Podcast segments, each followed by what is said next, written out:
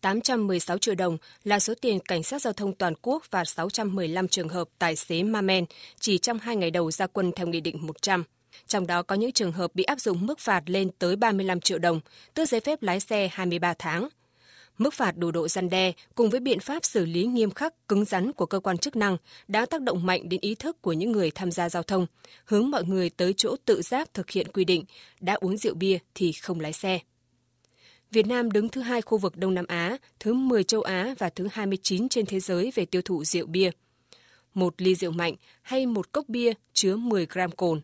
Khi uống vào, nguy cơ tai nạn tăng gấp 3 lần. Uống từ 2 đến 3 cốc bia, nguy cơ tai nạn sẽ gấp từ 7 đến 11 lần. Mối nguy này cũng đã được minh chứng bằng con số thực tế trong thời gian gần đây. Có tới 65 đến 70% các vụ tai nạn mà người điều khiển phương tiện liên quan vi phạm nồng độ cồn. Say xỉn không làm chủ được tốc độ tay lái, nhiều người đã gieo những án tử không hẹn trước cho chính mình và những người xung quanh. Không phải đến bây giờ, chúng ta mới có quy định về xử phạt những lái xe vi phạm nồng độ cồn trong luật giao thông đường bộ. Công tác tuyên truyền cũng đã được triển khai với nhiều hình thức, với mong muốn đưa luật đi vào cuộc sống một cách hiệu quả.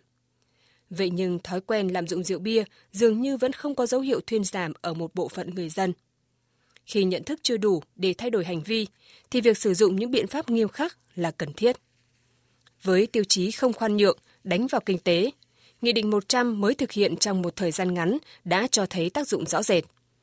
Khi mức xử phạt đủ liều lượng để thay đổi hành vi, nhiều người đã không còn coi thường sự an toàn của chính mình và những người xung quanh.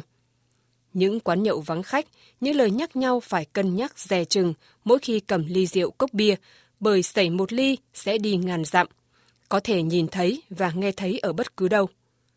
Gần là thay đổi hành vi tùy tiện lái xe khi đã uống bia rượu, và xa hơn là thay đổi ý thức, nhận thức của người dân khi tham gia giao thông.